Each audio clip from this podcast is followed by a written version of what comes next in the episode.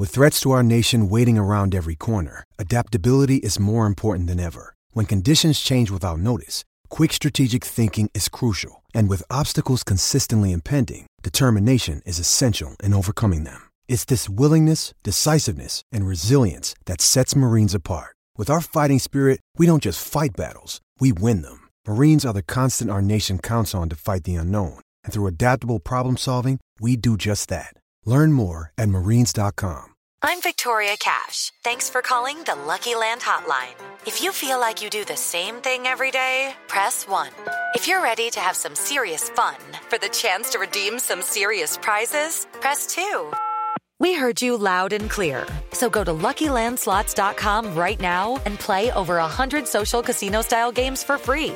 Get lucky today at LuckyLandSlots.com. Available to players in the U.S., excluding Washington and Michigan. No purchase necessary. VGW Group. Void where prohibited by law. 18 plus. Terms and conditions apply. Ladies and gentlemen, welcome to Eat, Sleep, Suplex, So, Retweet. You think you're untouchable? Word life. This is basic thuganomics. This is ba- basic thuganomics. Word life. Untouchable, but I'm forcing you to feel me. Word life. This is basic.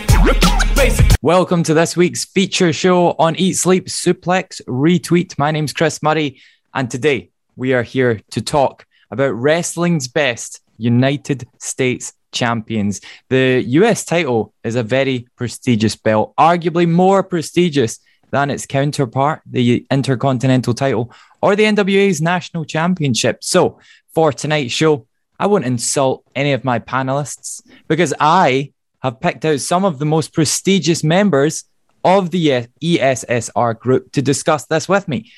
Well, I mean, prestigious may be the wrong word. They're definitely the best mid carders that I could find. I am joined by David, Scott, and Callum. Welcome, all gentlemen. Uh, David, I'm going to start with you. Yo, Is there any room in the universe of ESSR for a mid card title? We already have the ESSR championship. Is this kind of what spare change in the tin is? I don't know. I can't keep up with this. well, spare change in the pretends kind of like our money in the bank contract, as it were. And I think, given the size of the podcast, I think it's only enough to sort of equate that to the WWECW roster uh, in the mid 2000s, which was about 15 people at most. Um, so I'm not sure if there is room for a mid card title in this podcast, but we did used to have the ESSR 365 title. And we also have a couple of members going around claiming to be the ESSR women's champions, such as Sarah Grieve, Stacey Smith, and for some reason, David the Goat Campbell. It's like, how can we have a women's belt? We only have two women. That's one match. anyway, thanks for joining us, David. Callum, welcome to the crew, man. Uh, is Hello. this th- this the first time I met you? Is this your first show on the brand? Eh, that it is, yes. It is my uh, humble debut, uh, as you will, for Excellent. ESSR. There's many, many men who have won the US title in their debut match. And am I the man to tell you who's done that? No, because it's not a part of the show that I prepared. So I thought I'd just start with a quick fire, fire question. Uh, we're just starting, we we're just talking before we started um, about some of the sort of history of the US title. It's obviously been like retired and reactivated a few times. And it got me thinking about like other WWE titles. Is there any WWE titles that they have retired that you would like them to bring back? And which one would you choose? It could be, uh, you know, a particular division you really liked. It could be a particular uh, championship you really liked. What one would you choose? Well, that's a, a very open ended question. uh, however, having uh, looked back to all, I'm a belt mark. I love belts, they're great. So I was jotting down some ideas and I thought, well, since belt mark, obviously, uh, the Winged Eagle was the best. It's, it shows that you're a champion, you are the guy and not a big blue thing. So, you know, Winged Eagle all the way, or if it couldn't be that, uh, the big gold. Uh, I'm a wrestling fan, so uh, big NWA guy me, so bring back the big gold all day, every day. Me and Scott are absolutely licking our lips at this. We're always the ones that are banging on about some old WCW nonsense while everyone else is trying to talk about like last week's SmackDown or something like that. But yes, Scott McLeod is here as well. Welcome, Scott. Uh, thanks so much for joining us. I have a question for you as well, sir. So, the US title, I noticed just before we came on as well, it's had really quite a lot of different variations. Even just in the WWE era of the belt, there's been lots of different designs. What is your favorite one? And please don't say the current one. no, it's not the current one. I, I, for me, I think it's probably going to be the one that the current one replaced.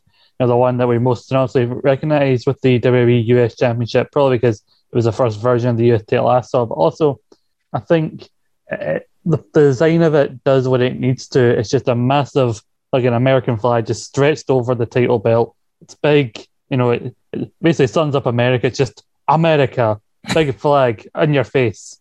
You know, it does what it needs to. Perfect choice. Uh, completely agree. I remember I was, I mean, I was very young when this happened. When somebody told me that the they had a new US belt on WWE, and I was like, "Is it the same as the old one? It's got an American flag on it." And they were like, "Yeah," but the one that I was picturing is you know, the WCW one that you see before you, it's got like a tiny, tiny little American flag with four stars. Whereas the, the the the the one that has was previously retired to be replaced with the current one was like the United States t- title on ecstasy. The flag was just the belt. Um, and also, I, I would be remiss if we didn't mention it. The the John Cena version of the belt. Uh, any of us fans? Any, no, I'm getting groans. No, it, it looked Absolutely cool. Absolutely not it looked it looked cool if you were about maybe a, a young kid, you know, because it was spinny and everything. Everybody was about you know uh, DJing and rap and turntables, etc. So, and it suited his character, but on anybody else, it just did not work. And I'm glad JBL blew it up in that bin uh, when Orlando Jordan won it. I was just thinking there. I was like, so what was that? Two thousand three, two thousand five. So Yeah. yeah, I wasn't I wasn't young. Like I was like not young enough to, but yeah, seem to appreciate it nonetheless. Although, Chris, I do notice you have well, that picture you showed of the WCW US title, and I said this just before we went on air that it actually looks like the current US title and the white strap intercontinental title had a baby, and that was the result. Like Yeah. it's. Uh, I mean, it's quite cool to look at, but again, it was much more retro back then, and you know there was only so sort of very limited designs for championships back then. But it, it looks cool nonetheless. Yeah, one of the things that I'm happy that WWE has quite successfully got away from is I don't like belts that are really square. Like there's a lot of really square looking belts, and uh, the old WCW United States Championship I think was quite square. Try to think of other examples, like the AEW World Championship. I think it's a quite square looking belt, and uh, I don't I don't love that design massively. But that reminds me, we do have to start the show with another little disclaimer, guys. I'm sitting with a tab in front of me just now, which is AEW All Out 2021 buy in. I'm trying to watch it. I've not finished it yet. I've stopped to talk to you guys. So, can we have an AEW All Out spoiler free podcast this evening? Consider Yeah. it done. I mean, I'm only on I'm only on the third match of the main card, so I couldn't really spoil that much for you. I've watched it all. I'm very sleep deprived, but no spoilers coming from my end. Ah, appreciated. Okay, so let's dive into it. In the first 25 years of the US Championship, a whole host of world champions and Hall of Famers all managed to hold on to it. I'm talking about the likes of Ric Flair, Lex Luger, Ricky Steamboat, stunning Steve Austin, Bret Hart, DDP. The championship actually began all the way back on January 1st, 1975. Good God. Under the NWA banner, Jim Crockett Promotions at the time, Harley Race was the first in it. He was the inaugural champion, um, defeated Johnny Weaver in a tournament final to become the inaugural NWA United States Heavyweight Champion in Mid Atlantic Championship Wrestling. Never heard of Johnny Weaver since, but I've heard of Harley Race a few times. Um, from 1975, it traveled through JCP to WCW, then WWE, where it's still active to this day. And that's where we come in. We are going to discuss the best United States champions of the WWE era. Now, we're not being ignorant of the legends that came before it. I just kind of thought, I was like, I don't think we would do either side of the fence justice. Like, we should do a show on that, you know, NWA, WCW era of this belt. And we should do what we're doing now. And that's a period on the WWE era. So the list of options that you guys have to pick as your best US champion begins from the champion from March 18, 2001, Booker T. He won the belt at WCW Greed and took it with him to the WWF during the invasion. So he was the first champion of the United States in the WWE era. He was the 91st champion in the history of the belt. So we're ignoring the first 90. Give us hate online for doing so. Um, you can then choose any champion all the way to Damian Priest, who took the belt from Sheamus at this year's SummerSlam on August 21st, 2021, which gives us almost 20 years to the day since it debuted on WWF television. So we got a fair whack of champions to pick from. Everyone is going to pick two. We're going to get some thoughts from the listeners and ESSR's fellow members as well. And we'll all go around and I'll throw out two as well, just because, you know, eight's a nice round number. So um, I'm going to attempt to do this chronologically, but one of Scott's choices breaks it by having one reign right at the start of the list and one reign right near the end of the list. So I've made a terrible order, and we're going to start with David. David, you have a certain uh, Latin American wrestler as, one of you, as one of your picks, uh, who won the belt back in 2003. Tell us who. Hey, this isn't just any Latin American wrestler. This is arguably one of Mexico's greatest exports, not Alberto Del Rio, someone way, way better than that. It is the late, great Eddie Guerrero, uh, who won the championship after it was reactivated in 2003 when, after Edge defeated Test in the unification match uh, that year's The Invasion Angle Survivor Series. So it was inactive for best part of two years. And the SmackDown, you know, this was you know, peak SmackDown following the period of the SmackDown six, and they were starting to develop you know, a much more stacked singles division. And Eddie Guerrero ended up winning the championship by defeating seven other guys in a tournament. So his bracket, he defeated Ultimo Dragon, Billy Gunn, sorry, Ross, and in the final, defeating Chris Benoit in an outstanding 20 minute match at 2003's Vengeance pay per view. So now it was a little bit of a little bit of a mixed reception at the time because Eddie was still playing a sort of heel character off the back of Los Guerreros. Uh, but what really I found was really interesting about his reign here was that this was his natural progression from a heel character to a babyface because the fans just loved what he did in the ring, you know, whether it was his lie, cheat, and steal, whether it was his overly charismatic personality, or it was just everything off the back of the SmackDown 6, which is, I think, what really captivated the audience to watch SmackDown, uh, etc. And he had a couple of outstanding matches through this series as well. He faced John Cena in the parking lot brawl.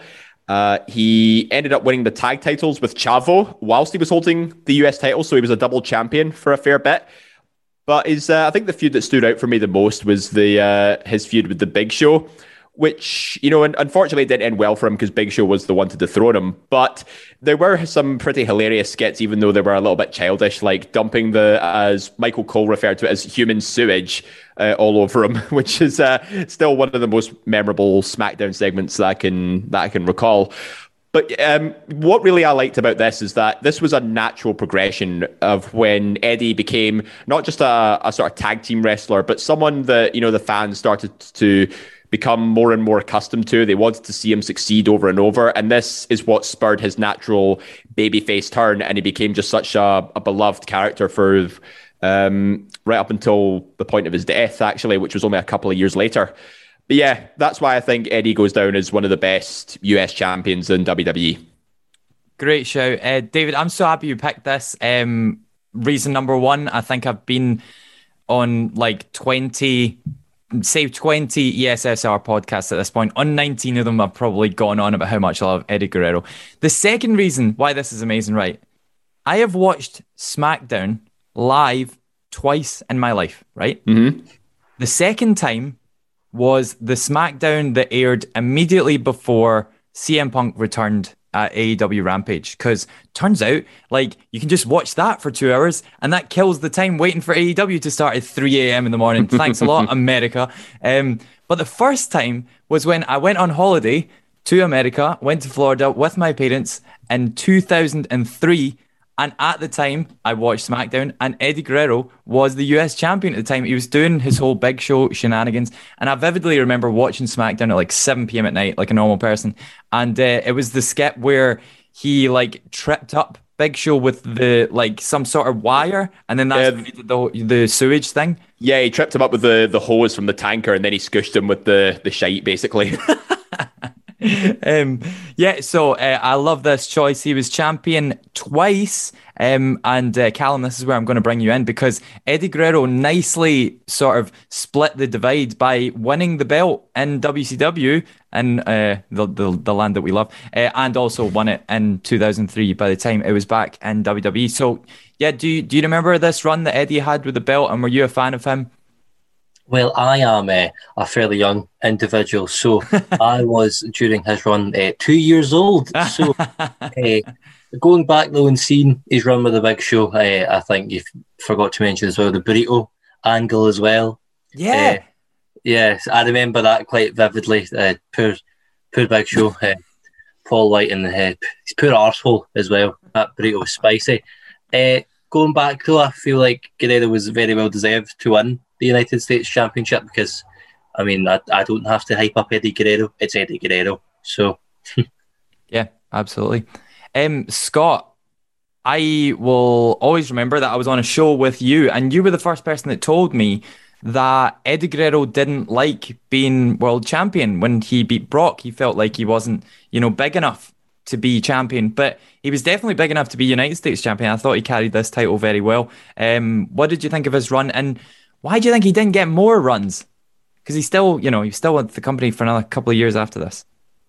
Yeah, it was weird with Eddie because it's not that I didn't like being uh, WWE champion. Just said that he was doing as good as he could have as the, the leader of the brand, you know, carrying SmackDown.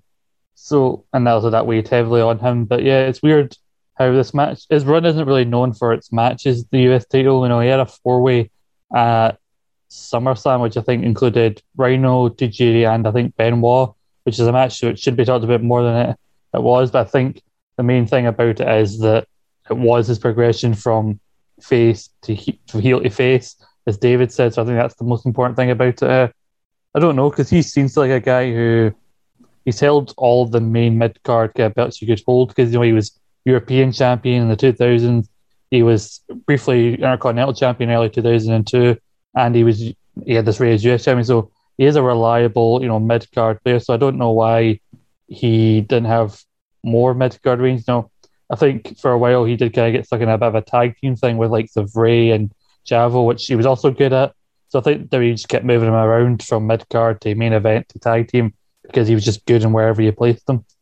Yeah, that I mean that sums him up perfectly, doesn't it? I mean, I, I just had a look. He has done it all. In WWE, wasn't really allowed to be a cruiserweight, but he won the cruiserweight belt twice in WCW, won the US title there. Well, it was called the US Heavyweight Championship, which I like because that means he's swaying the divisions at that point. And then by the time he got to WWE, he ended up winning just about every belt they had to offer, becoming the 11th Triple Crown champion and 6th Grand Slam champion as well. So, I mean, how much more airtime can we find to dedicate to how great Eddie Guerrero is on this podcast? Um, well, Eddie in. Guerrero was our first ever show, so go back and listen to it on our back catalogue. David, I was also looking at the anchor numbers recently. It's also our most popular show ever as well. So yeah. um, that's nothing to do with the fact that it was the first one and the hype was big around then. Yeah. Uh, it's because he's just a great man. Okay, what a great place to start. Um, Eddie Guerrero, uh, I just loved seeing him with that belt and uh, yeah, just the shenanigans that came with Eddie Guerrero as well. We'll now move on to Callum. Now, you're the second of the picks that you went for, a man who has three letters of his initials. Um, went on quite a decent run with the belt in 2007. Who have you chosen? I have chosen uh, a man who came out uh, with a smoke machine and a very big tent. Uh, MVP. I would try to say his proper name, but I butchered the spell, so I'm not gonna. Um, I loved MVP's run as a, a youngster growing up watching MVP. His feud with Matt Hardy over the United States Championship was chef's kisses. It was perfect. Uh, although the, the hot dog contest, going back and looking at that, maybe maybe not that, but the rest of his matches were great. I mean, the classics he had with Shelton Benjamin, just I just think it was great. Like, and I feel like that design of the United States belt suited MVP because it fed into the whole character of, oh, I am the best. Look at my fancy jewelry and my big tunnel and my belt. So, yeah, this is a really good choice because, like, I never really thought about this until very recently, but MVP is such a solid wrestler. He had this um, how many days was it again? 340 day reign with the belt. I think that's good for like third or fourth longest ever in the history of the belt, including all of the WCW guys, which I think is high, highly respected. I believe it's second, the second longest. Yeah. second longest. Sorry, I'm getting Yeah. confused with uh, with Lex uh, Luger's, Dina. I think Lex Luger's is overall because I know it's the lineage is the same. Yeah. So I think it's I think it's Luger's MVPs and then Ambrose. I think. That's it. I'm getting confused with Ambrose. Um, would- Oh no, no, Ambrose was longer. He was 351 days. Oh right. Yeah, it's MVP Ambrose, then Luger. Luger held it for like 500 days at one point. Uh, but was that Ah. over five reigns or was that one? Just the one. No, it's the one. Okay. Oh yeah, so Mad. it was. Yeah, 1989. good good on them all but yes um particularly good on mvp because like i think it wouldn't be remiss of me to say that like mvp's character when it first came in he was a bit of a joke. Like that was sort of his shtick. And then he managed to you know with all of the shenanigans that went on with matt hardy hold this belt for basically a year. And i was looking up some of mvp's other achievements as well. He was the first ever um scott i'm going to get it wrong but i'm going to try not to. Was he not the first ever iwgp intercontinental champion as well? He was, yeah, in Yep. 2011. so he's like a solid choice as your mid card guy. And um, yeah, if you take away all the pomp with the the entrance and stuff that Callum mentioned, he is a really good wrestler. Uh, Scott, hopefully you liked him. Oh yeah, yeah. I remember MVP's introduction. I remember uh, his like Inferno match with Kane. I only remember Yes. that one. But like he had a, a decent feud with with Benoit. It was one of Ben. It was Benoit's last actual like program before his passing. You know, they had the match at Mania that Benoit won. They won a re- he won a rematch at Backlash, and then MP finally won the belt in a two out of three falls match. I think he won two straight falls as well over Benoit, which is kind of Mhm. strong. And it was weird to have the heel constantly losing and then getting the big win over the face. Usually it's the other way around with the face chasing it. But, you know, Benoit was used to help get him over. And you look at his reign, he, got, he had a match on pay per view against Ric Flair, who's was, had a history with the, with the WCW version of the US title. Uh, the thing with Matt Hardy, I think he did have an injury uh, that got him from wrestling. So he and Matt were doing all these contests, or they won the tag titles together, where Matt would do all the work, but he would take all the credit for it, which I think then added to their story because then Matt got injured and they had MVP and Kayfabe take him out, and then Matt's the one who comes back and gets revenge by ending this mammoth reign of his. So in the end, we actually look at even though there's a period where he doesn't wrestle, when you look at the story with him and Matt Hardy, they actually told a decent story throughout his reign. And the only downside is you, you kind of forget his second reign actually happened. Yeah, because of course he would go on to beat Shelton Benjamin for the belt as well. And this is Mhm. around the time where the belt was bouncing about all different brands and it was very confusing. Did he win it on ECW and take it to Raw or something like that? He won it on SmackDown against Shelton Benjamin. Then he was like drafted first in the 2009 draft, and then he Oh, lost to Raw. Kofi. Yeah, because like because Shelton won it from Matt, who had, who was going between ECW and Raw, because Matt got drafted. Yeah, it was ECW, Matt that took it to ECW. and then Shelton brought it back to SmackDown, lost to the MVP, but then took it to Raw. Brilliant. Brilliant. confusing at all. Love it. Um, of course, Da- David as well. Like they, I think Scott mentioned it a bit there, but or, or Callum did even um, during that run.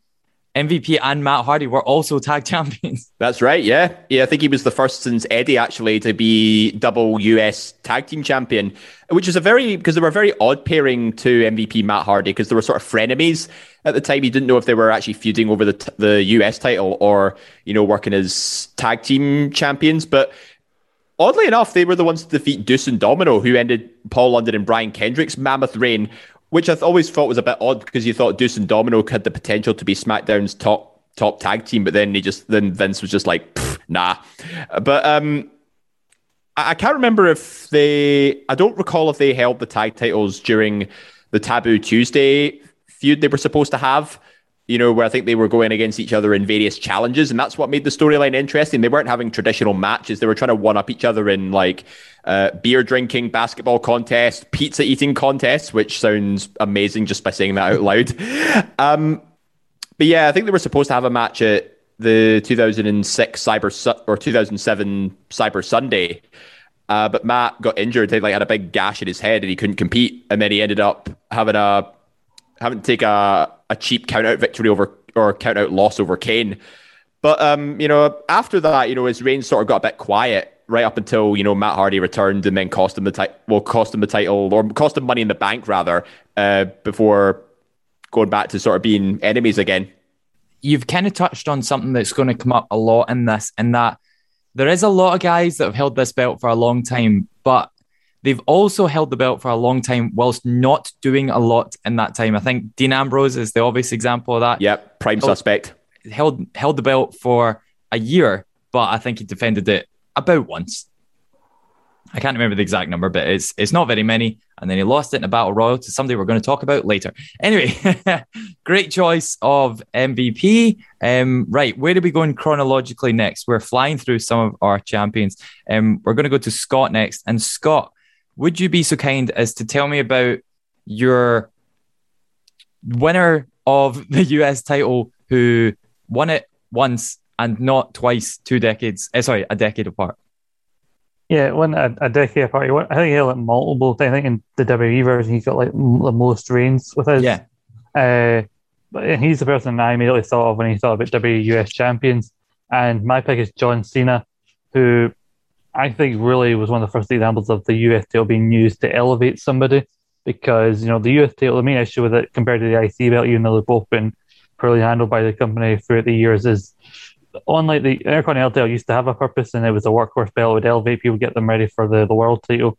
US title was never rarely ever used for that. It didn't have the same purpose, but for a while it did. And you know, and like Cena helped because Cena got the, his first WrestleMania match against the Big Show, wins it in 2004 back when the New York crowd really liked Cena. And then he would kind of be the main mid card big baby face on SmackDown, kind of under I think he was the main face under likes of Taker and Eddie. You know, he was offending uh, and weird people against like the Rene Dupree because Boo France apparently, and things like that. He would get stripped of it because he accidentally hit Kurt Angle, who was the GM, and Kurt Angle didn't like John Cena. So Booker T wins it, and then he has a best of five with Booker, which is a very entertaining series. Wins it back, loses it to Carlitos. The whole Jesus stabbed him, uh, stabbed him angle. Wins it back. Then the whole I'll say the spinner thing. We don't I'm not going to defend the spinner thing, but you know, it, it suited him at the time. Uh, we didn't think he'd do the same for the bloody WWE title. But anyway, he lost it in a feud while he was number one contender for the WWE title and then went on to win that. So it got him to where he needed to be. And then he, once he was a main eventer for over a decade, he came back to the US title to help elevate a belt that had lost a lot of prestige. And people were annoyed about him being Rusev, but he then brought out the US Open Challenge had great matches with everybody from Zack Ryder to Luke Harper, Stardust, Sami Zayn, Kevin Owens.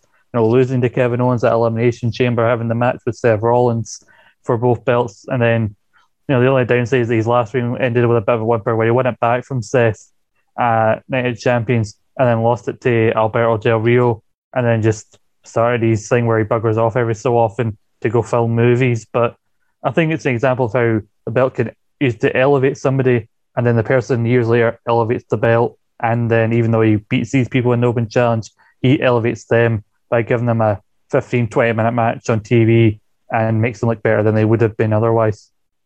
I think um, you you touched on something uh, really important there, and that's that we went through this period in wrestling where it was almost like, oh well, the the world title's too prestigious to be defended on TV, but the mid card champion, well, they all defend every week. I remember AJ Styles specifically in TNA being like, "Oh, I'm the TV champion. I'll defend this belt every week. Come at me." Um, but again, this is the one time we're actually not going to bang on about how great AJ Styles is. Um, but yeah, so it's David. There's almost like two eras of John Cena US champion. There's all mm. the first ones with the car, the Carlito matches and all that stuff.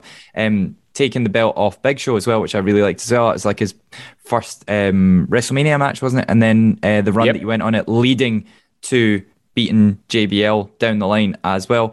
Uh, let's start talk about them separately. What did you think of the the first era, and then of course, what did you think about the one that came ten years later? See, it's funny you should say that because this was around the time that I actually started watching SmackDown on a weekly basis, um, and it was approximately the same time where John Cena actually. Uh, was was was stripped of the title from Kurt Angle because he attacked him unintentionally, and then him and Booker T had that best of five series, which I thought was quite. It was actually quite captivating as well because at least it put me it allowed me to see Cena in a sort of challenger role. And I remember he was getting a lot of popularity at the time. Like he was arguably the most popular guy on the roster outside of like, you know, the usual Eddie Guerrero, Kurt Angle and stuff. And it made me, you know, become a fan of John Cena during this time. You know, that's when he, he legitimately had the, you know, never say die, never give up attitude, especially when he was 2 1 down and he ended up winning the series 2 3 uh, 3 2 at No Mercy, only to find out he loses it four days later to Carlito because, well, in hindsight, it was so he could go off and film the Marines. So, I mean, needs must. And then it introduced a new star as a result. And Chris, it also brings up, you know, one of these first names you said who won the US title on their debut match. Carlito was one of them. Yes, of course he was. I knew there was yep. one that I remembered. But then I think Cena's third reign, you know, where the one that Orlando Jordan ended, that was his sort of his graduation up to the WWE title scene. Uh, so he again he was he became SmackDown's fastest rising star, who then slowly progressed his way to the the main event scene. But in the sort of more recent time with the open challenges, etc., he was sort of revisiting his old role uh, so that you know he could now use his main event veteran status to put over you know new rising stars. So it's sort of revisiting his past, and he's sort of taking the mantle of the established veteran, like he did with uh, with Booker T back in 2004 when the roles were reversed. And Scott listed off the talents there. You know, he had Cesaro, Kevin Owens, Pac, Stardust, Cody Rhodes, that kind of thing. They, all these guys were very capable uh, potential US champions. Some of them did go on to win it eventually. And that is what I think was the most exciting aspect about this um, this title because it it exemplified what it stood for. The United States being, of course, the land of opportunity. Just step up and take your shot, and that's exactly what John Cena did with it, and it made it such an entertaining walk because we got a lot of great matches out of it. Yeah, absolutely. Callum, being the new person of the group, you get a, a, a big a big moment now to decide which part of history you want to be on. Do you want to be on the side of the guys who love John Cena, me, or do you get to be on the side of history of the guys who hate John Cena? Every other person who's involved with this podcast. I don't hate Cena. well, nah, nobody nobody hates him, but um, I'm the only one with a John Cena t-shirt. I, I see, uh, Mark. so I um, I don't know. I have grown up in various stages of liking John Cena and disliking John Cena my um, US run, hundred percent down for it all day, every day. The spinner belt, on the other hand, uh, I will hold uh, my hand up high and say that the only replica belt I own is the spinner belt uh, because that is my favourite belt of all time. Because I know, I know, hey, don't kick me off the podcast. It's literally my first one because I grew up with that belt. It made me fall in love with wrestling, so I've got a soft spot for it. I, I do I do recognise people think it's rank. Trust me, I look at it sometimes at the corner room and it's like, oh. So, but Cena's reign as US champion all the way, spin spinner US belt, get it in the bin. what? Right. So now I agree. Spinner US belt is average, but right.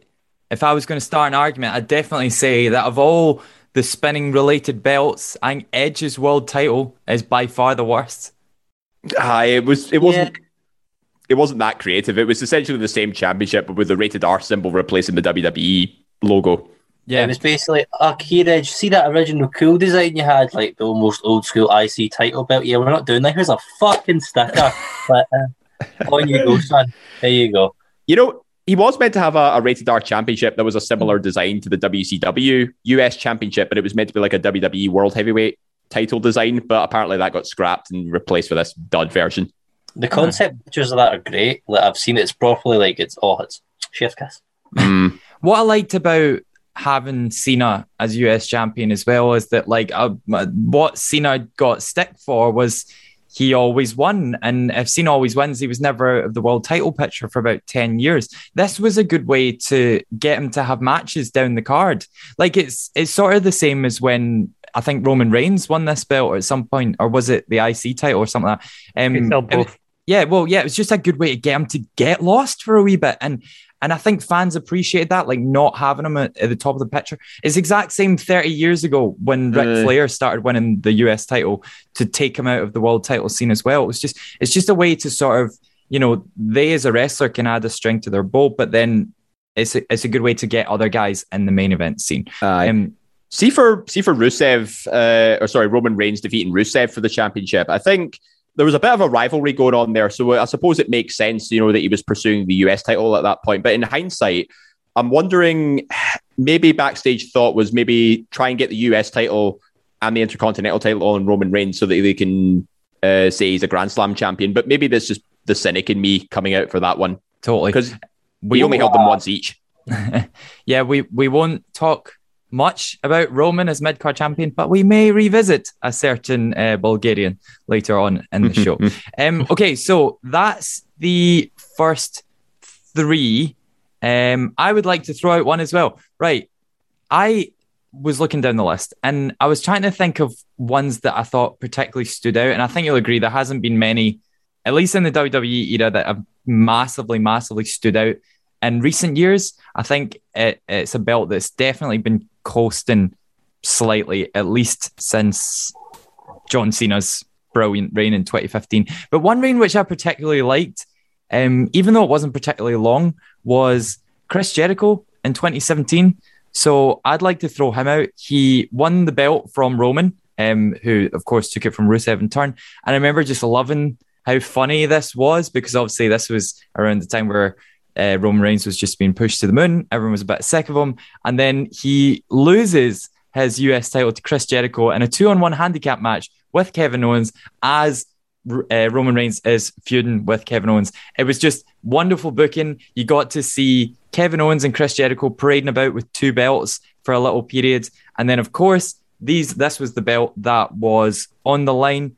You guys correct me if any of this is wrong. This is the belt that was on the, the line after the breakup of Jericho and Owens, with Owens winning it from Jericho at the following year's Mania 33, I do believe, before mm-hmm. Jericho wins it back and then gave it back to Kevin Owens a little bit later. Um, it was just good. Again, like Jericho is one of the best mid card champions. He's obviously a brilliant world champion. he's one of the best mid card champions. He did it all the way through his time in WCW, and he did it repeatedly with the IC belt and the US belt over in WWE. So yes, it wasn't that long. It was January to April. Um, it was, you know, it's around the time when it's Mania season, so it's difficult to get eyes on you.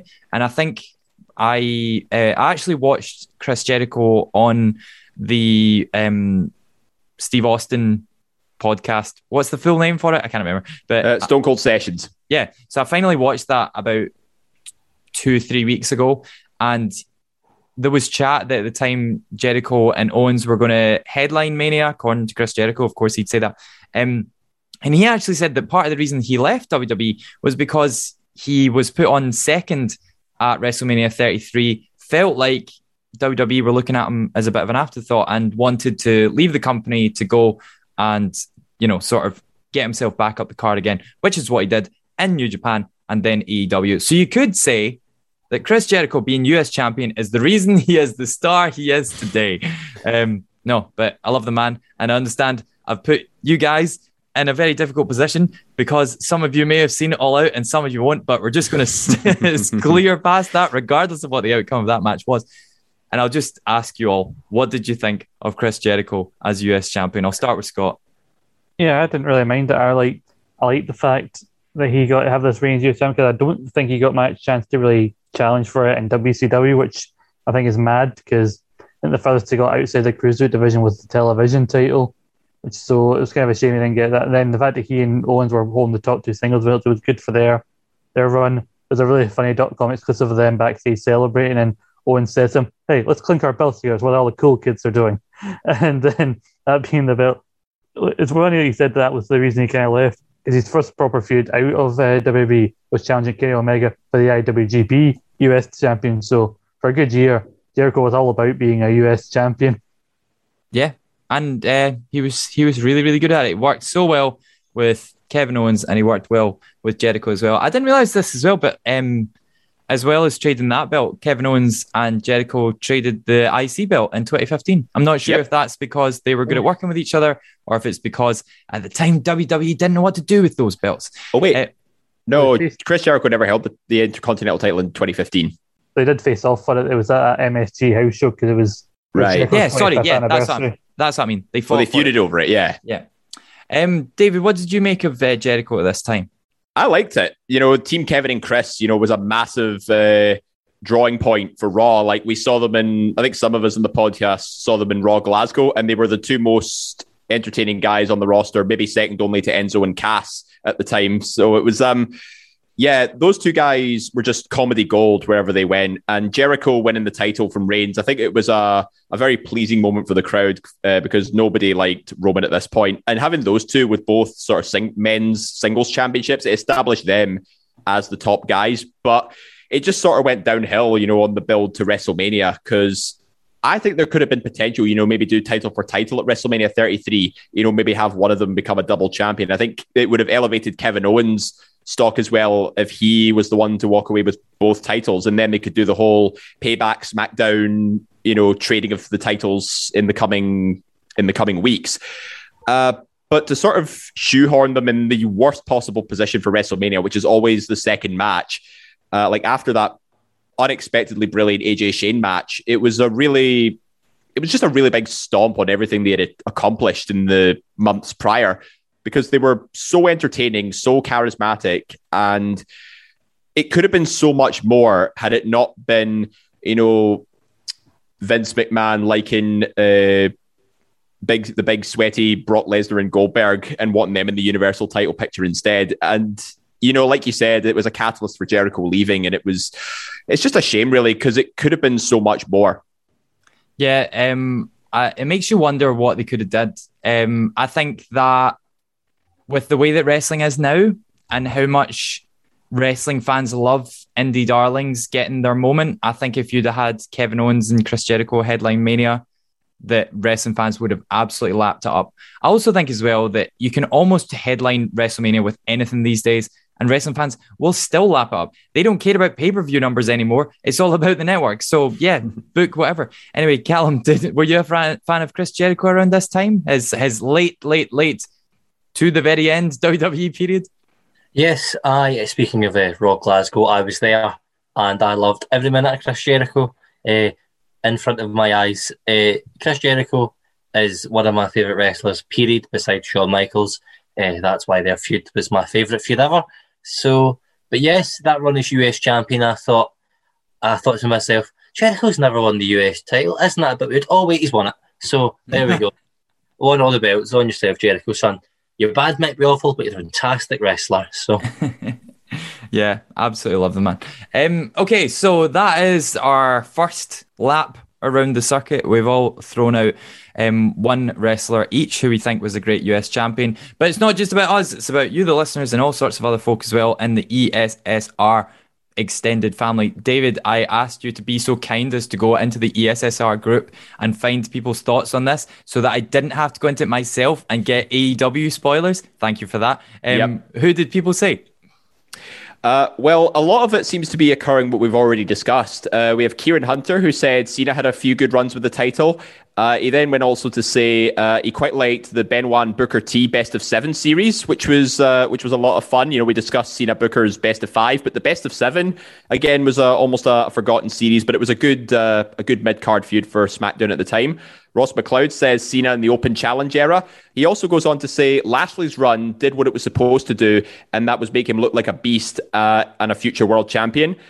Uh, but one that really his one of his other responses was AJ Styles' run in 2019 was quite cool as he defended it against people from up and comers to established talents. And that's another one that was almost forgotten about. You know, it's not mentioned a lot these days. He was definitely a, a strong anchor for rising stars. John Isherwood says Cena's open challenge. I think we're starting to see a trend here. Uh, and Eddie holding the championship too. AJ uh, had that great run as mentioned in Rollins too when he held that and the world title. Rollins, Seth Rollins, now, we mentioned this on the Seth Rollins uh, profile show. He is the first and still only person to be a double WWE and United States champion. So uh, I think that's uh, that's worth a, a, mention in itself.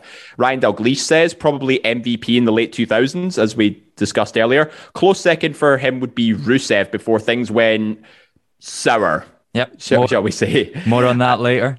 Hi. And finally, uh, SDL co-host Jack Graham say, also says Cena's open challenge. So I think the I think the listeners and the other members of the team are pretty much in the majority here, and they think they're all a fan of Cena's open challenge concept with the title.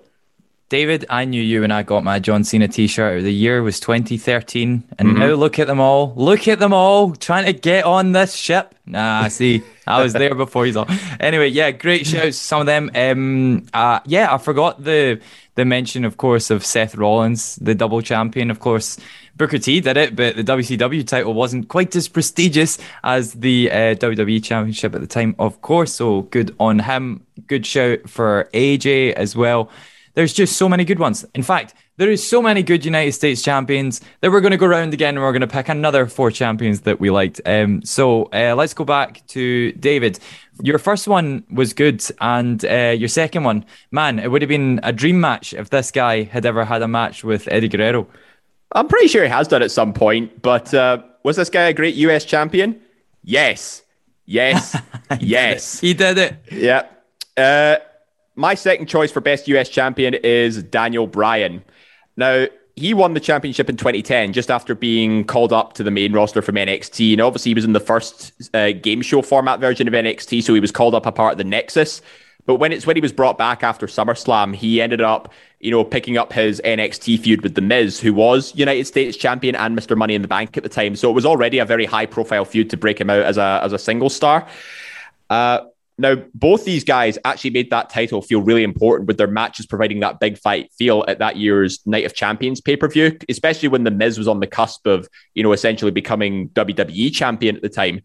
But it also sort of gave a bit of retribution for Bryan as well, you know, having to be put up with all the Miz's shite as a as a pro. and you know, considering Bryan the rookie and Miz as the pro is like, you know, it's the mother of all paradoxes. So, but Bryan was very much a, a wrestler's wrestler when he arrived. You know, it, he wasn't, you know, the the yes man we know today. That's way before all his gimmick and stuff. He was very much, you know, generic babyface, you know, clean ring gear, generic theme music with Ride of the Valkyries. But what really helped him out, you know, was his his match quality. Like he was second to none, arguably the, the best wrestler at the time. You know, he's having great matches with the likes of William Regal, uh, John Morrison, The Miz again, the submissions count anywhere triple threat, Hell in a Cell, still a very underrated match, if I do say so.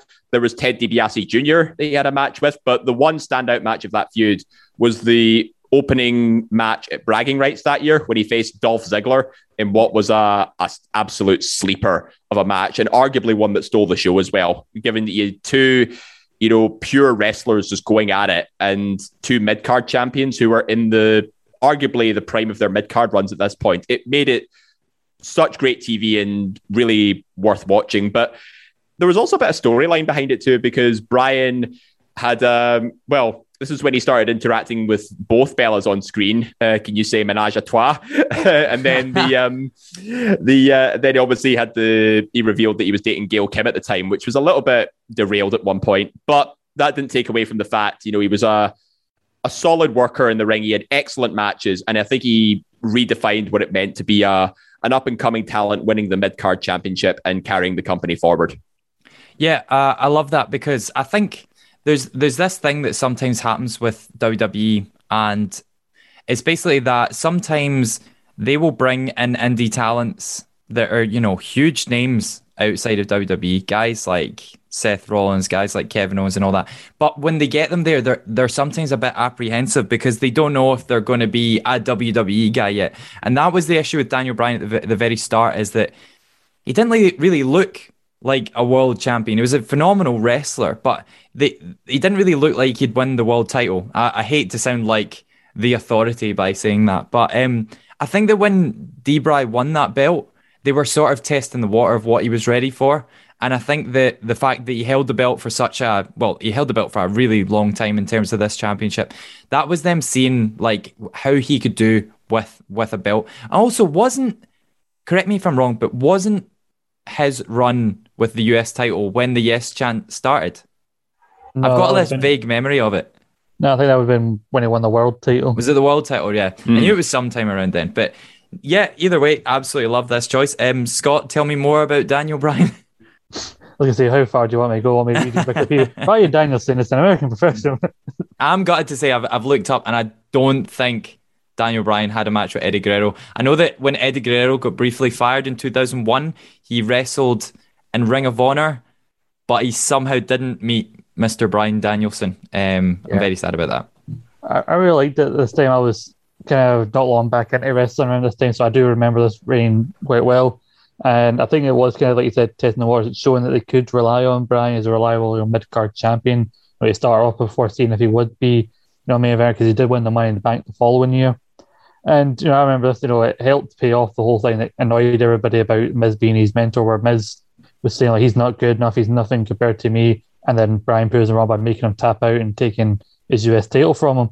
And then you see those matches, and then yeah, him and Ziggler are the two underrated, you know, workhorses and the two mid card champions, you know, stealing the shows as they should have been at the time. But you know, like I said, after like when you start 2011 up until he lost the belt, like I said, he didn't do much other than that Bella storyline, which it's funny to look back on where Bell and Daniel Bryan both said in interviews that's where their real life relationship started. And you look back on that storyline, it's even more shocking because that storyline was uh, cringeworthy to say the least. Pretty much any time. Uh, Do you I, I remember? don't- sorry, David. Oh, I was just going to say, um, can you imagine if it was Nikki he kissed first when he first made out with him? Oh man, That's some Jerry Springer shit right there. yeah. Brother, I actually remember just you know as we were talking about him. Um, do you remember when John Cena tagged with his bird against the Miz and his bird, and then when he won the match, he proposed, and then they broke up less than a year later. Awkward. Just- sometimes it's like wrestling and coupling just just get away from each other. But enough about that. Let's go back to talking about one of the best wrestlers of all time. Uh, Callum, what did you think of uh, Daniel Bryan in the early tens? I thought it was great. Ah, yeah, I still think he's great that run. I remember watching the original NXT uh, with the rumours of NXT changing up now. I really hope it's now back to a game show. But anyway, with his run, I thought like the story was perfect. How the Miz was saying that, "No, hear me, I'm a bit wrestler than you. Uh, I'm from Hollywood, and uh, yeah, you suck."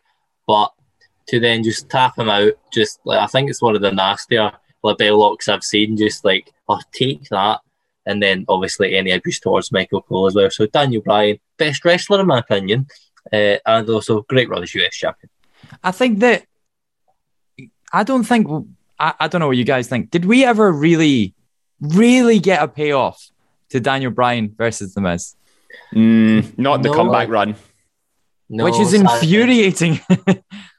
And it's a shame too because you know um, we discussed this on the Backlash feature show last week that the there was some very very much a lot of tension between Bryan and the Miz, particularly you know during that pay per view alone. Yep, yep. Um, but I always remember, you know, one of the most famous moments in the Miz's career when he went off on Daniel Bryan on Talking Smack, and it was the best thing ever because everything he said was absolutely true. He was like, "I am brilliant because I wrestle in a style that means I've never been injured." Obviously, he's now been injured since, but he was right. He wrestled for WWE like twenty years or something. He's never been injured. Great, on, well, well done, well done, Miz. Uh, okay, let's continue on with our list. We have had two from David, so let's get another one from you, Callum. Been dying to talk about this man. He won the belt, I think, twice, but he won it for the first time in 2016, only to lose it, of course, to Mr. John Cena. But who's your next pick? My next pick is the uh, famous uh, God's favourite Bulgarian Brute champion, uh, Rusev, uh, now currently known as Miro. Uh, he actually won the belt three times. Uh, he won Oh, I was wrong. Apologies. last reign was in 2018, I think, shortly before he left the company. He won the championship on Raw Backstage Pass against Sheamus, and then he beat uh, Kalisto Extreme Rules uh, 2016 to win the US belt. I loved, loved, loved, loved, loved uh, Rusev Miro, whatever you call him now, because it was perfect. It brought the US Championship back into like the highlight because like this big angry Bulgarian just who's Russian. I love wrestling. Like just was who- was whooping ass, and then there was a big flag of Putin. I love when wrestling's weird. It's perfect. and then it, it came out in a tank for his mania entrance because he was the US champion. What he did in that tank, I'm not gonna say because I'm pretty certain we can all picture what he did in the tank. And no, he didn't drive it. So, but yes, his run as US champion was great.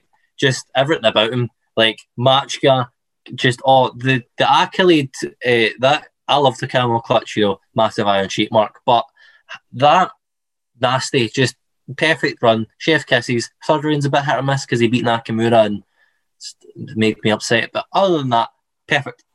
Mm. I mean, he didn't drive the tank, but he got a hell of a ride in it.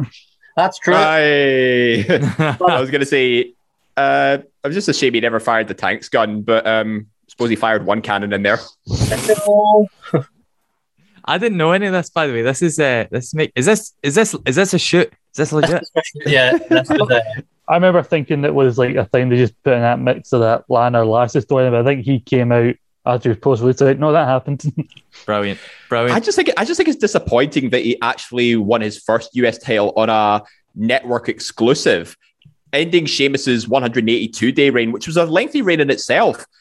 Like, and Rusev was still undefeated at this point. I think this was his first singles title match. He ends up winning it, but you couldn't, but it wasn't on live TV. You had to go on the network to physically see him do it. And I don't know what the point of that was. Like, well, surely if you're going to make people hate him, put it in front of the biggest audience possible and saves them having to physically search, right, wait a minute, did he actually win this? And then you think, oh, Bob's your teapot.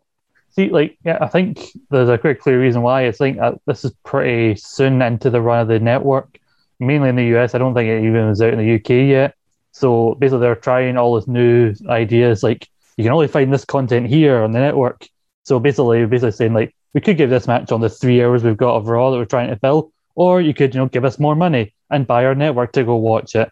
So, but it was a perfect time for him to win it though, because I don't agree with doing a, a modern, you know, anti boo America, boo yay the foreign heels or something like that, like character like decades after that character has died out. But if you're going to do it, at least give him the belt that has America on it. Because then you look after that, was then put on the authority team for Survivor Series, which shows how high they were on him. And then, yeah, the big match was seen in the tank.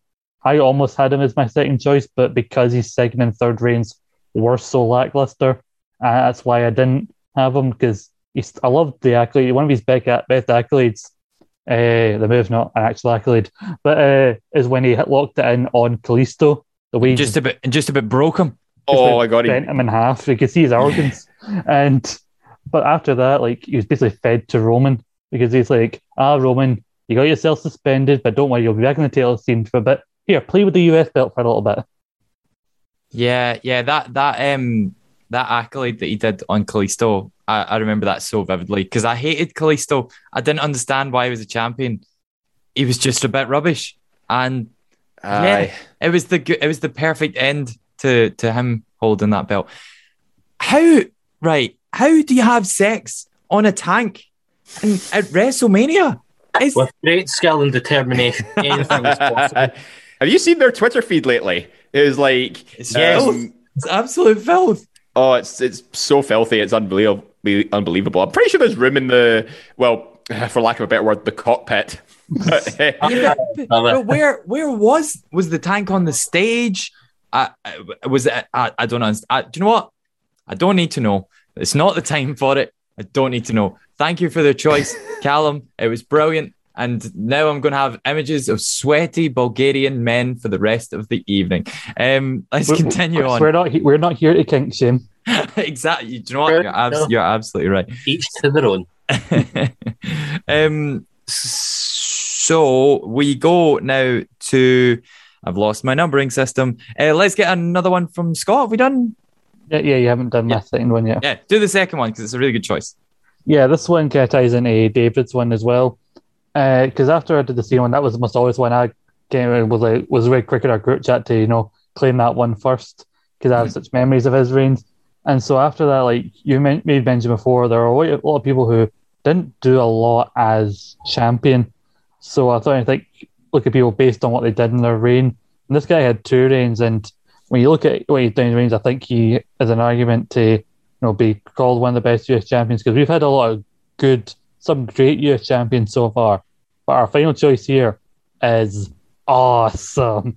As I'm going with the Miz who won the US Championship after multiple attempts at it from Kofi Kingston in an episode of Raw in late 2009.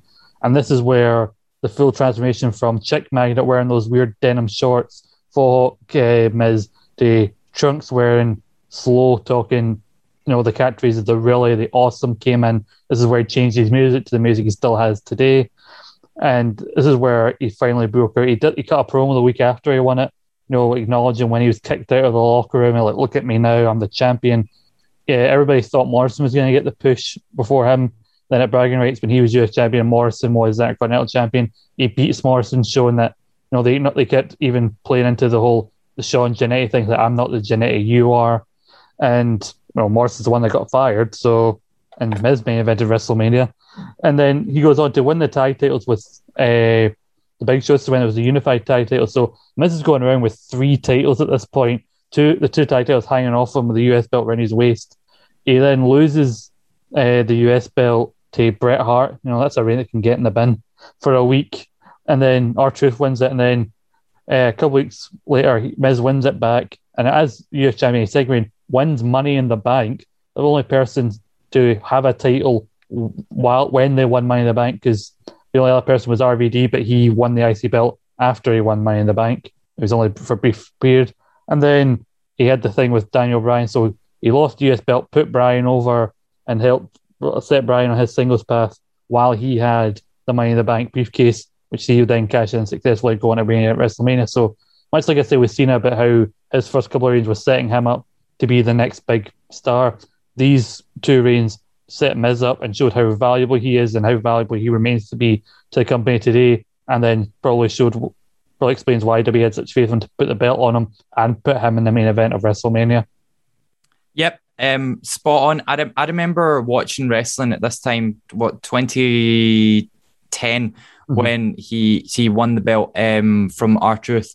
And I remember thinking like, or, or, or, was it his first? I can't remember which one of the reigns it was, but whatever mm. reign it was that led to the Money in the Bank and all that. Um, uh, that was the second one. Second yeah, one, yeah. the second he, defeated, he defeated Truth, Morrison, and Zack Ryder in a fatal four way. Because obviously uh, as Scott so eloquently described, he was just collecting metal at the time. Like he was just hanging off him. Um, and I remember thinking, like, there's no way the Miz is going to be world champion. I was like, he's nowhere near good enough. And then obviously over the course of him holding that belt for, I think it was October to May, he held it. He got so much better as like as a wrestler, as a promo, just everything got so much better. Um, of course, people have said in later years that a lot of the Miz's shtick was copied from Chris Jericho's return shtick, but I don't have any problem with that. Every good wrestling gimmick in the world is ripped off of another good wrestling gimmick, and if you can do it well, and if you can do it more memorably than the other person, then then why not? Um, and Jericho, Jericho's even admitted he ripped it off. He ripped yeah, it off from a film from, from The Rock. No, he he ripped it off partly from Nick Bockwinkel and partly from the villain from No Country from Old for Old Men. That's it. Yeah, he said that in um, the Stone Cold podcast. Actually, you just mm-hmm. remember, you just remembered that. Um, and and yeah, um, he so he he's one of the few guys in in the WWE period, those last twenty years, he's one of the few guys who's genuinely used that belt to elevate himself to world title status. And and yeah, they they they have wasted a lot of the Miz in the main event. Like he was fodder for Lashley most recently, and he was kind of just a placeholder for Cena Rock last time round to, to, to, just be like a pawn for them. But nevertheless, I'm I'm happy that he's won this belt. I'm happy that he's won all of the other many thousands of wrestling belts that he's won. I think I read something recently, right? Just you know, while we're talking about the Miz and mid card titles, um, I really, really, really want him to get one more IC title because I think if I'm correct in saying this, that if he has like a two week reign just about with the Intercontinental title, not only does he get the most reigns as champion, he'll also break the most days record from Pedro Morales, I think it is. And that's like insane. He's on. Yeah, he he'll be tied for the most reigns with nine apiece with Chris Jericho. But if he holds it for, I think, I think you're right. I think it's two weeks more. He will eclipse Pedro Morales' most days as Intercontinental Champion. There's not, a... you know, Jericho. Jericho will come in and claim, "Oh, I'm a ten-time champ." I had that reign in New Japan. It's not the same belt, Jericho. um, I, I, I just think that like there's not a lot of things in wrestling that I really want to happen for like the history of it, but I really want that to happen. I really want him to get another short reign. But I mean, let's face it, they're never going to give Miz the world title again. He might as well get the the IC belt. Mm. Um, yeah, like, right. Well, well, uh, Callum, what did what did you think of of of your man here as champion? Fantastic. I feel like all I have said so far is fantastic, but just like all the reigns I feel have, we've mentioned so far have been great. But uh, and you can quote me on this. I fucking hated the Miz growing up. I Ah, him. yes. I was an absolute cock.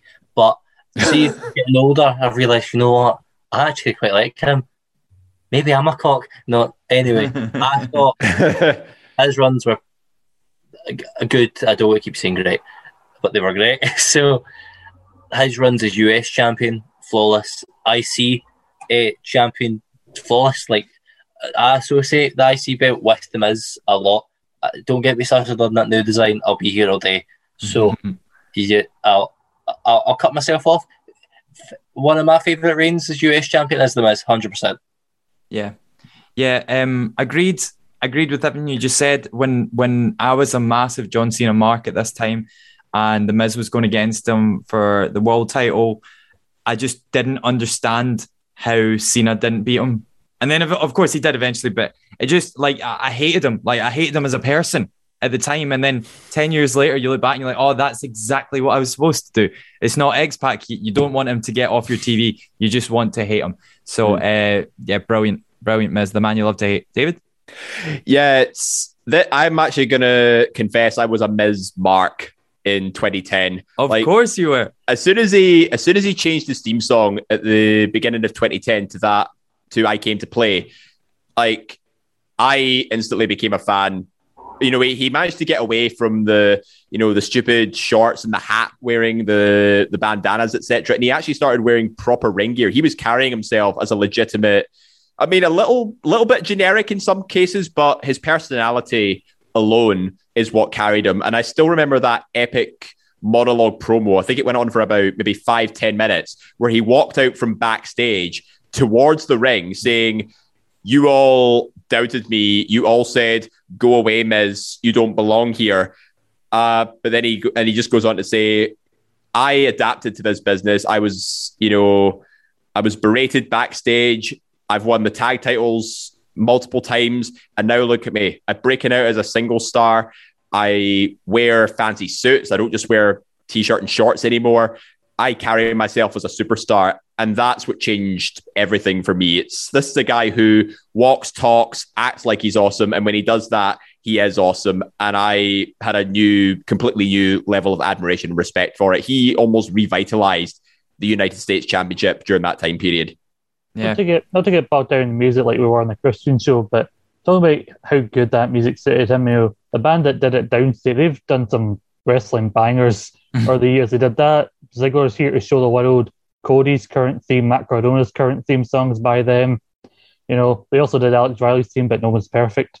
Uh, so, so they just they just seem to get wrestling though. Like the guys who do it are clearly wrestling, so they clearly know what works.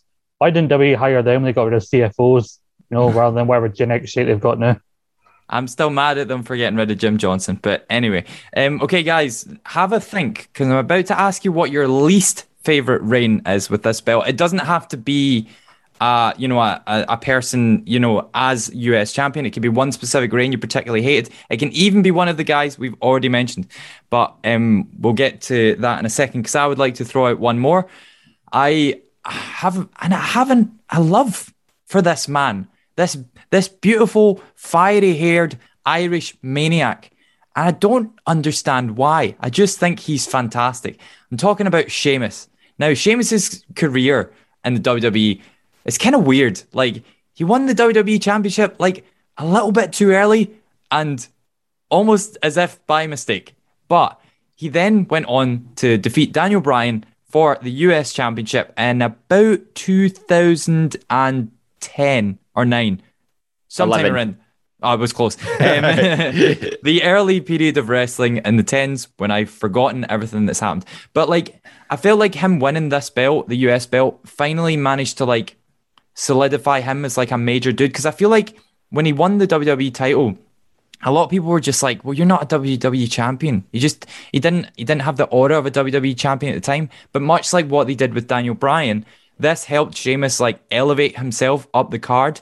He had a really good run against Daniel Bryan whilst champion, including, of course, their forgotten WrestleMania match, which was the match before their th- two second match at WrestleMania. I think when they were on the pre show of 27 Mm-hmm. Yes, thank God. I'm terrible with WrestleMania numbers. It's like there's WrestleMania 18, then there's everything that's happened since. Um, but of course, uh, that match ended in the draw, and they had uh, a nice little feud for the, the belt for a little while. Of course, before Sheamus ended up dropping it to Kofi Kingston in a tables match, which is, of course is great because that's where he won his first w, WWE Championship.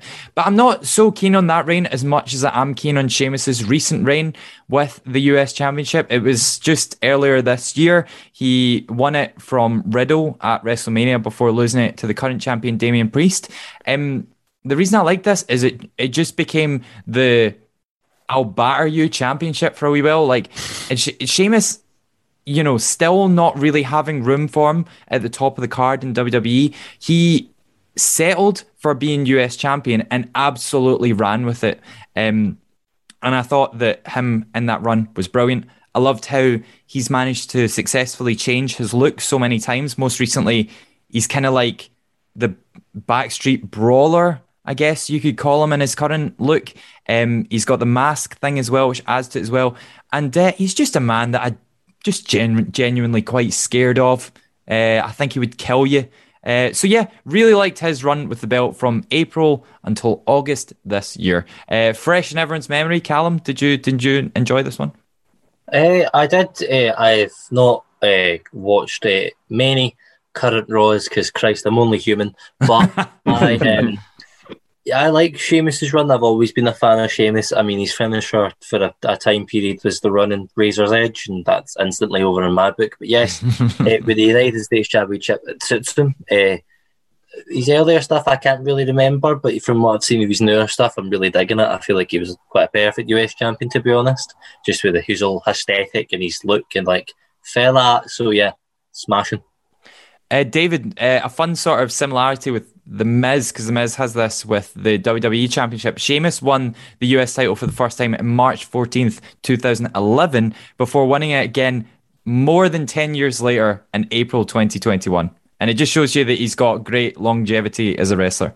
Oh yeah, for sure. But let's not forget his second reign in 2014, which lasted 182 days, and that's how Dean Ambrose lost the championship. It was in a 20-man battle royal as well. So it's it's some very significant time periods between him, you know, being US champion, obviously the most recent being the the seven-year gap. But having him as US champion now in this particular reign, I do get vibes of you know John Cena's Open Challenge reign, and also as we mentioned with Ross uh, saying AJ Styles 2019 reign. You know, by that point, he's the established veteran who's having reasonable workhorse style matches for rising stars. You know, he's faced Humberto Carrillo a couple of times. He's faced, uh, I think, Cedric Alexander, Ali. You know, these sorts of guys who are just still on the verge of trying to you know get some screen time, but it's a way to sort of get them get them in there somehow. Uh, you know, he had a couple of good matches with Drew as well, but I think this was before he won the before the championship. But this was a time where Sheamus, you know, he's established as the veteran type person, and I think he had a couple of rematches with Riddle as well at one point. But the the match with Damian Priest at SummerSlam, I think, was one of the better matches on the card. Like those two, you know, had some very good chemistry together. They're both practically in their forties as well. Like if you, in case you didn't realize, uh, so it just goes to show that age isn't a factor when it uh, comes to Sheamus. Either you know he may be in his forties, but he can still go the same day or the same year he won the WWE Championship. Yeah, I've said this before on the show. There's a WWE 24 that's like 50 minutes long. It's the run up to um, Sheamus versus Drew McIntyre for the WWE title when it was like a street fight or something like that quite recently before WrestleMania. Um, and it, it just completely changed my opinion on him. I saw the amount of work he puts into every match. But um, Scott, are you are you a fan of Sheamus? Yeah, I, I feel real bad for Sheamus for kind of the heat he gets. At least he used to get kind of unfairly. I think it was because he kind of went the reverse route, what you think most wrestlers probably should go, in that he won the world title first and a mid card belt later, Mhm. whereas most wrestlers go the other way. Uh, I liked his first win because well, like how he had that weird US version of his gear with the black, the red, uh, blue, and white. I also love the way he lost his first US title in that tables match with Kofi, where he was kind of leaning over a table and Kofi died to the outside with a leg drop through the table. It was just chef's kiss, as we've already said. and then that third, that last reign seemed like it was almost a reward for Sheamus because the first half of the year it came like Sheamus just decided, you know what, I'm going to start having brilliant matches again, and he was having just banger after banger with Keith Lee, sh- sh- uh, I said Sheamus, yeah, he's fighting his cell, uh, Drew, Bobby, like he was fighting everybody, and then beating Red on that match, and like I mean, I could have done without the whole, oh, I'm a champion, but I'm an open challenge, but I don't want to defend the belt. That's fine for a couple of weeks, but they kept that going far too long. And, you know, give him someone other than Ricochet and Humberto Carrillo, because that's fine once or twice. Not every week. You've got a lot of people on Raw. So, you Yeah. know, a few nitpicks, but at least they helped put over Damian Priest. And then he had that, they had that triple threat the other week on Raw, which was amazing. Yeah, uh, Scott, you've touched on it, so I had to say it publicly. Bin those contenders matches where Mhm. you fight the champion for a chance to fight the champion. Uh, it fills me with so much hatred, especially when they lose. It's like, wow, well, well, you just ruined your division there. Anyway, speaking of hatred, um, we'll now go round everyone and get because we, we've been we've been too nice. We've been too nice. So let's let's get some hatred out of the way before we go. Uh, we'll go around you all and get a pick of a champion who you, you just didn't like. Uh, we'll start with David. I've actually got one in mind that I think you'll. I think I know where you're going with this, but actually, it's not that one. okay, okay. Who's your pick for a least favorite US champion or run?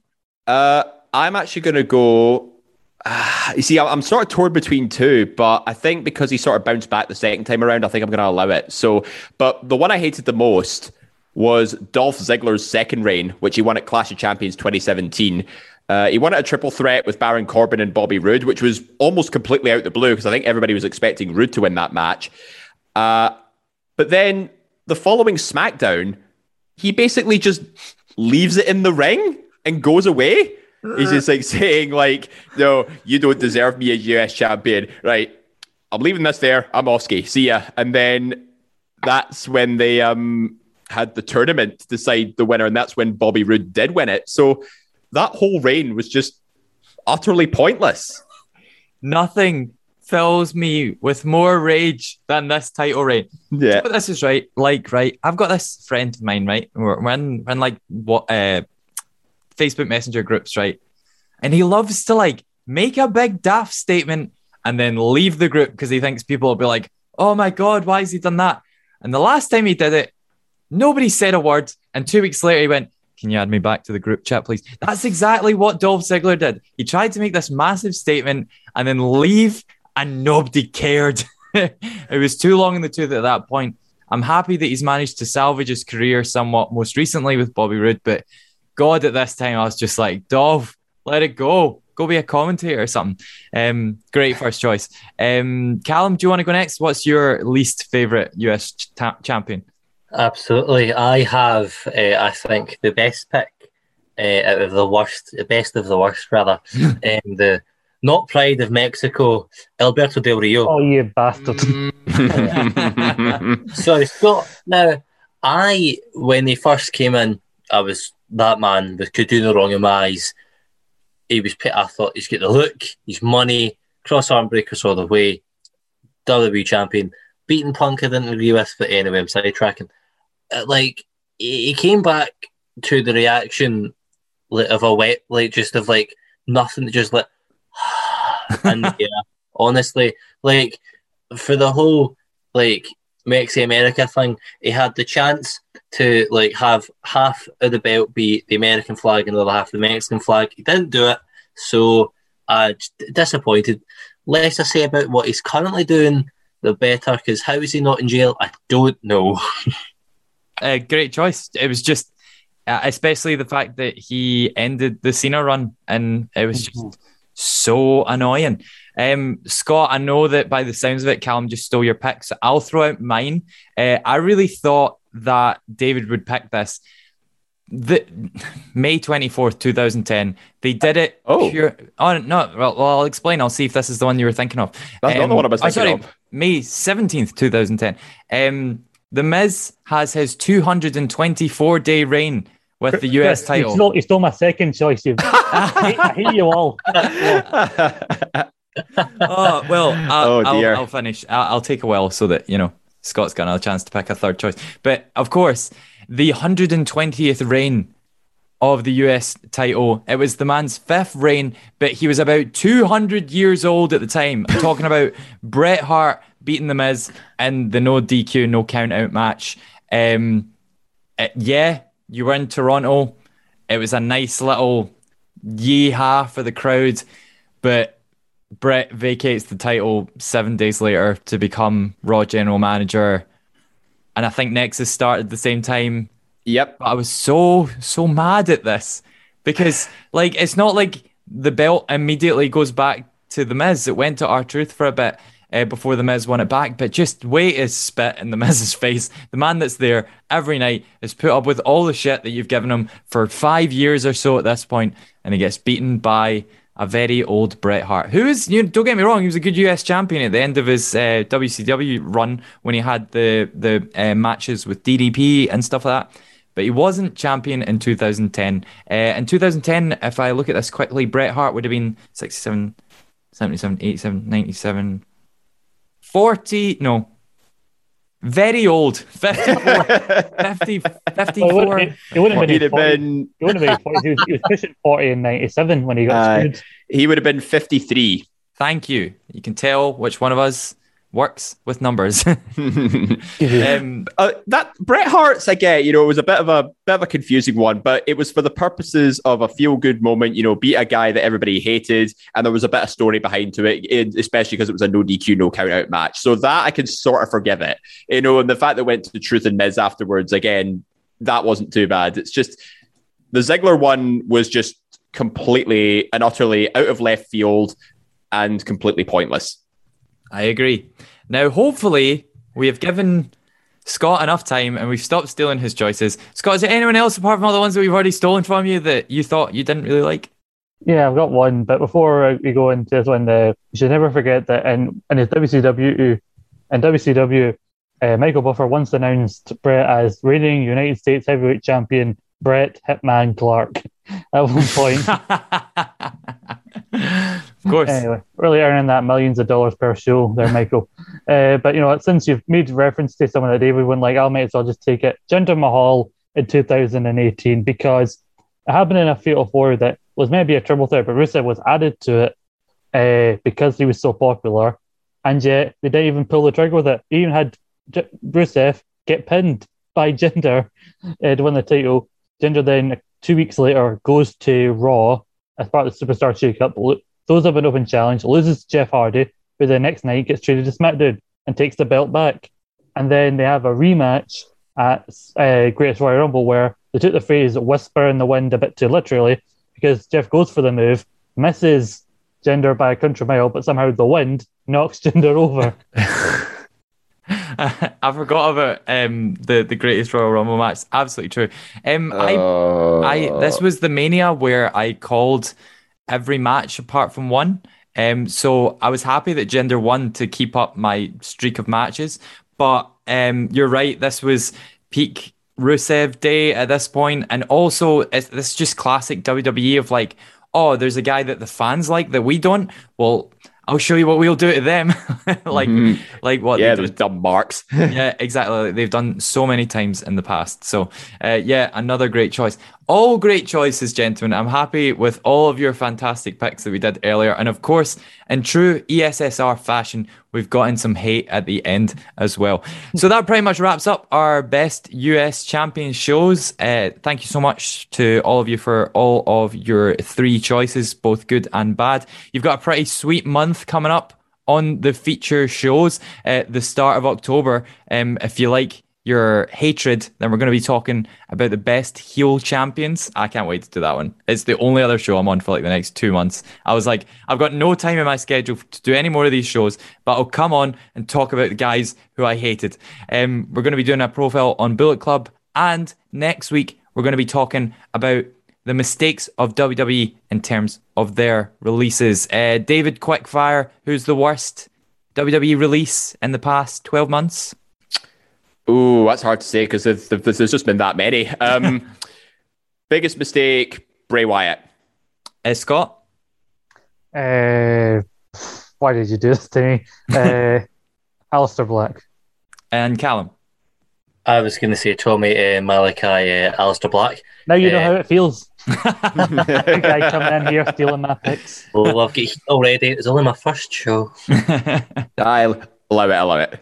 uh, and I'll I'll throw out. I don't. Was it even this year? I can't remember. But Braun Strowman, how was he ever Yeah, allowed this to year. walk out the door? Anyway, so more on those next week. Thank you once again to Callum, to David, to Scott, and join us one week from today for our mistakes of WWE show. Goodbye. There now follows an enthusiastic advertisement for Quiz Showdown. Hello guys, welcome to Quiz Showdown. I'm Daniel Campbell and in this show you're going to see the members of the Eat Sleep Suplex Repeat team go through a very strange quiz. We don't know what the heck's going on with it, but you're going to have to watch to find out. Go check out on the YouTube channel now. That was an enthusiastic advert for Quiz Showdown. Sports Social Podcast Network. Hello, it is Ryan, and we could all use an extra bright spot in our day, couldn't we? Just to make up for things like sitting in traffic, doing the dishes, counting your steps, you know, all the mundane stuff. That is why I'm such a big fan of Chumba Casino. Chumba Casino has all your favorite social casino style games that you can play for free anytime, anywhere with daily bonuses. That should brighten your day a little. Actually, a lot. So sign up now at chumbacasino.com. That's chumbacasino.com. No purchase necessary. Group. Void were prohibited by law. See terms and conditions. 18 plus.